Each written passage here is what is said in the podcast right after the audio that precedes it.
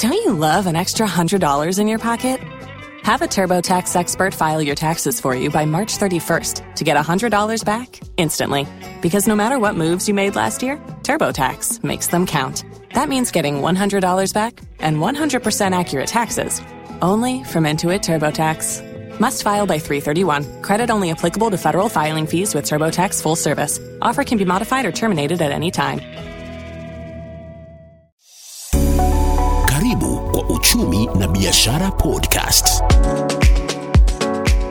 Kwenye makala yetu ya uchumi na biashara wiki hii nimemtembelea mzee mmoja anayejishughulisha na biashara ya ukuzaji wa ndizi kijijini hapa Konata, eneo bunge la Mugirango Magharibi, kaunti ya Nyamira. Na kwa hakika jinsi ninavyoona shamba ni kubwa kweli, na amekuwa akijituma kuhakikisha kwamba kwa hakika mwisho wa siku ana kitu cha kutegemea ambacho kwa hakika kinampa lishe anapoingia nyumbani. Na ninaona hali ya mawingu ni shwari kabisa, jua limechomoza na mzee amevaa buti, anaelekea shambani ili kujishughulisha na shughuli zake za kila siku. Ndugu yangu, naitwa nani? Kwa jina langu naitwa William Mwasi Gasora. Kwangu ni hapa Konate. Asante William, nimefika shambani mwako hapa na nimeona kwamba umepanda ndizi nyingi sana hapa. Ni kwa muda upi ambao umekuwa ukifanya hii biashara ya ukuzaji wa ndizi? Hiyo ukuzaji wa ndizi nimejaribu, nimefanya kwa zaidi ya miaka kumi na tano na nimeendelea, nimeona ni kama inanisaidia, ni kwa sababu imenena nilipia shule, watoto wanaendelea vizuri. Hivi msikilizaji akitaka kujua ni nini hasa uliangalia ndipo ukaanzisha kilimo cha ndizi eneo hili, uliona faida gani ama ni nini kilikupea moyo kuanzisha biashara hii? Kwanza kitu ilinifanya nikaona ni vizuri kupanda ndizi. Ni vile niliona kulikuwa na soko, ndi soko ilikuwa uko na wakati huo, na tena hahitaji ni kazi mingi sana, ni wakati wa kuangalia kuchunga ni shambani, na watu ni hawana shida nao, ni kwa vile wananunua na wana, na wanisumbui. Tuseme hili shamba ni ekari ngapi hivi umepanda ndizi? Hii nimepanda ndizi ni nusu eka tayari, ni ile nimepanda mm-hmm. Yeah. Baadhi ya wakulima katika eneo hili la Gusii hasa wanajishughulisha na kilimo ndio cha ndizi, vile vile chai. Kuna wengine wanafanya kilimo cha mahindi, lakini mbona wewe uliamua kwamba ufanye kilimo cha ndizi ukaepukana na kilimo cha ukuzaji wa mahindi tuseme, ama chai na kahawa? Ndizi eh, aswa ni kitu imenifanya nikachukua nikachagua ndizi, ni vile ina faida kubwa ni kuliko ni ya mahindi na chai ni kitu naongojea ni wakati fulani ndio pate pesa, lakini ndizi nafuna kila wakati na inapata ni kila wakati nitapata pesa. Ni kama mtoto anahitaji pesa, napata pesa rahisi na na- inatafuta soko na nauza na nalipia wa shule. Na kahawa, kahawa ni vile nilianza juzi juzi kidogo kidogo, nimepanda kwa miraba tu kidogo, ndio nione kama nitaendelea nao eh, kidogo. Na chai haifanyi vizuri sana, niko vile ni shamba inahitaji mali kubwa sana, ndio mtu ufanikiwe. Okay. Yeah. Kwa hivyo, kwa sababu wewe umekuwa ukijishughulisha na hii biashara ya ukuzaji wa ndizi jinsi ulivyonieleza hapo awali mm. imekusaidia kivipi hasa ukiwa mkulima biashara hii? vile imenisaidia, kuna watoto nilikuwa nalipia shule, ile pesa napata kutoka kwa jai naitegemei sana, lakini ndizi nikiuza ndizi ishirini nimepata tayari pesa hapo, nina ishirini mara moja yeah.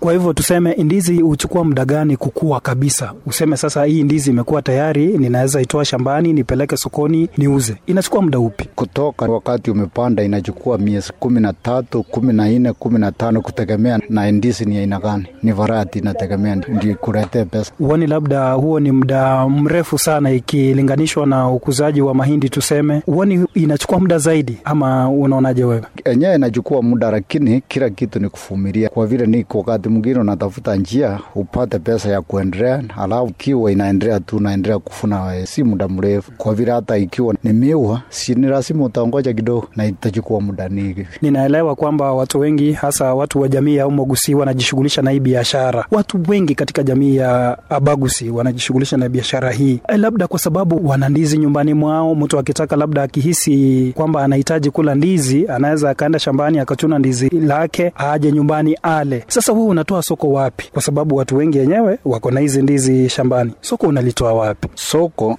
wenyewe wanatutafuta na kuna customers wanapeleka Nairobi, wengine wanapeleka Mombasa, wengine wana, kila mtu ako na soko yake, na wale wanapeleka Nakuru vile vile walikuwa na wananunua wanapeleka Nakuru. Kwa hivyo ndizi ichakuwa shida, ni wakati tulipata shida ni wakati wa COVID ndio peke yake, vile tulikuwa na lockdown ndio imetusumbua kidogo, hata ndizi ina soko kabisa. mm-hmm. mm. Ukipenda utupe picha ya siku yako inakuwaje, kwa sababu unaona saizi umevalia buti kabisa, umejipanga, uko na panga lako. Ukiamka siku yako inakuwaje, siku nzima tu unapopanga kazi yako inakuwaje ukiwa mkulima? Mimi nikiamuka, naamuka mapema zaidi. Ni kazi ya kujiajiri, unajitegemea mwenyewe, ni lazima uamuke mapema, alafu niingie shambani mm na nifanye kazi yangu kidogo, naangalia ni lazima niangalie shamba yangu ina, ina, inaendeleaje, ndizi iko namna gani, kwa vile inahitaji miti ya kusimamisha kidogo, lazima niitafute nione kama kuna ile naanguka ama kuna ile iko sawa tu, ni ndio niendelee na siku yangu mm.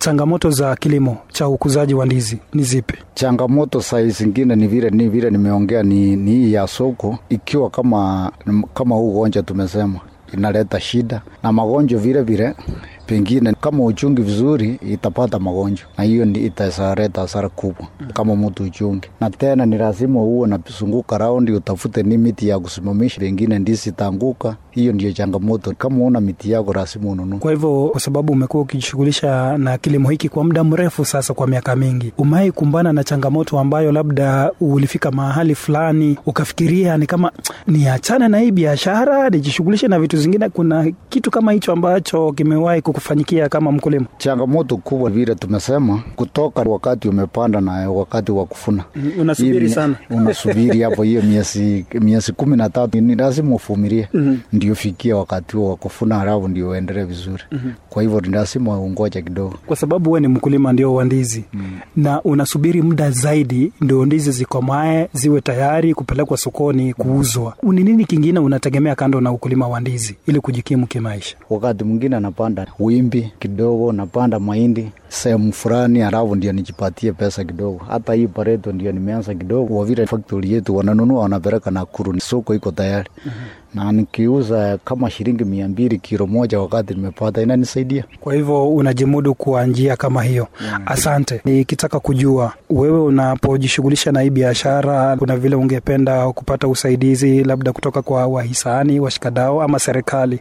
Kuna vile serikali tuseme ya kaunti inawasaidia nyinyi kama wakulima ama kuwapa mafunzo zaidi kuelewa kilimo ama kuwatafutia soko? Kuna vile serikali imewasaidia hapo? Hapo wakati mwingi tunapata maofisa, ukihitaji unaenda unaitisha shauri vile utaendelea kidogo ukipata shida hmm. Vizuri. Kuna njia ambazo serikali inatafuta kupitia labda kwa wizara ya biashara ama kilimo kuwatafutia masoko ama soko mahala ambapo nyinyi kama wakulima mnauza hizi ndizi zenu? Hapo siwezi sema kwa vile hatujaona, ile tumeambiwa ni factory tu inajengwa ya Kisii, ndio pengine tunangoja kidogo tuone kama itatusaidia ama kidogo ituinue. Kwa hivyo ningependa serikali ya kaunti iwatafutie soko nyinyi kama wakulima, kwa sababu unapotoa mazao yako shambani, bila shaka ungependa upate mahala ambapo unapeleka mazao yako. Kuna vile ungependa serikali ikutafutie soko la kuuza ndizi. Ni sawa, tungependa ni serikali tusaidie, ndio pengine wakulima wengi ndio wapate moyo wa kuendelea kuingia kwa hii kazi ya kilimo ya ndizi. Asante sana, kwa sababu wewe ni mzee, umekuwa ukijishughulisha na hii biashara, na kwa hakika imekusaidia pakubwa. Umeniambia imekuwezesha kuwafunza ama kuwapeleka watoto wako shuleni. Kuna watu wengi pale nyumbani, tuseme vijana wamemaliza shule, ama wazee wengine ambao labda yeye akiamka asubuhi anatoka barabarani, anabarizi tu pale, yaani yuko tu, ana shughuli za kufanya. Ungependa kumshauri kivipi mtu ambaye yuko nyumbani lakini ana shamba hataki kujituma, ningependa kumwambia nini? Mimi ningependa kushauri watu wetu, badala ya kutoka ni barabarani, kukaa tu bila kufanya kitu, na shamba iko hata kama ni kidogo, ikitumiwa vizuri, ni lazima mtu hata akipanda ndizi hata kumi kumi na tano ni lazima atapata pesa, na akichunga vizuri, ni lazima atajisaidia na atasaidia familia yake. Kwa hivyo ningewazii wote, kama wanaona ni vizuri, wafanya hii kilimo ya ndizi. Ni vizuri mzee, na ninaona kweli hapa hali ya mazingira ni nzuri, na kwa huu muda ambao umekuwa ukifanya hii biashara yako, kwa hakika wewe imekusaidia pakubwa ukiwa mzee, na kwa sababu hii biashara imekusaidia sana, unajiona wapi? Tuseme kwa miaka kumi ijayo, unajiona wapi kibiashara wewe ukiwa mkulima? Mimi vile nimeona kuna future ni nzuri, kwa vile vile kaunti ziko, wakiamua watafutia wakulima soko, wakulima wengi wataingia kwa hii biashara, kwa hivyo watajisaidia. Na tena kitu nimeona, hata kama mtu nangoja ni mkulima anangoja miaka ni kumi, na hata kama ni ndizi amepanda kama kumi kumi na tano peke yake. Kwa hivyo hii huwezi tegemea uwacha shamba hivyo. Kwa hivyo utaweza panda hapo katikati ya ndizi, utaweza pata upande sukuma, upande hata mengine, ile nafanya muda mfupi ndiendelee kusaidia ukingoja ndizi ikiwa karibu.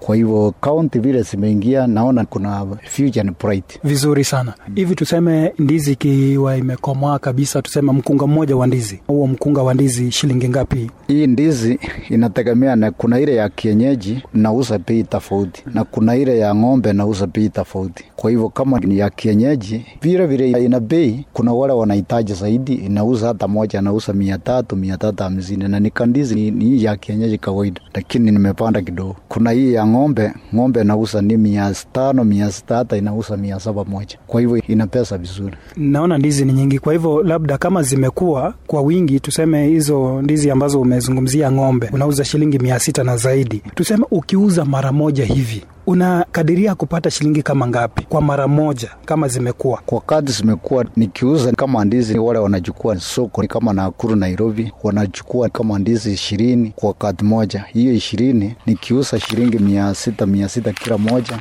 kwa hivyo najua ni nimepata elfu kumi na mbili hapo.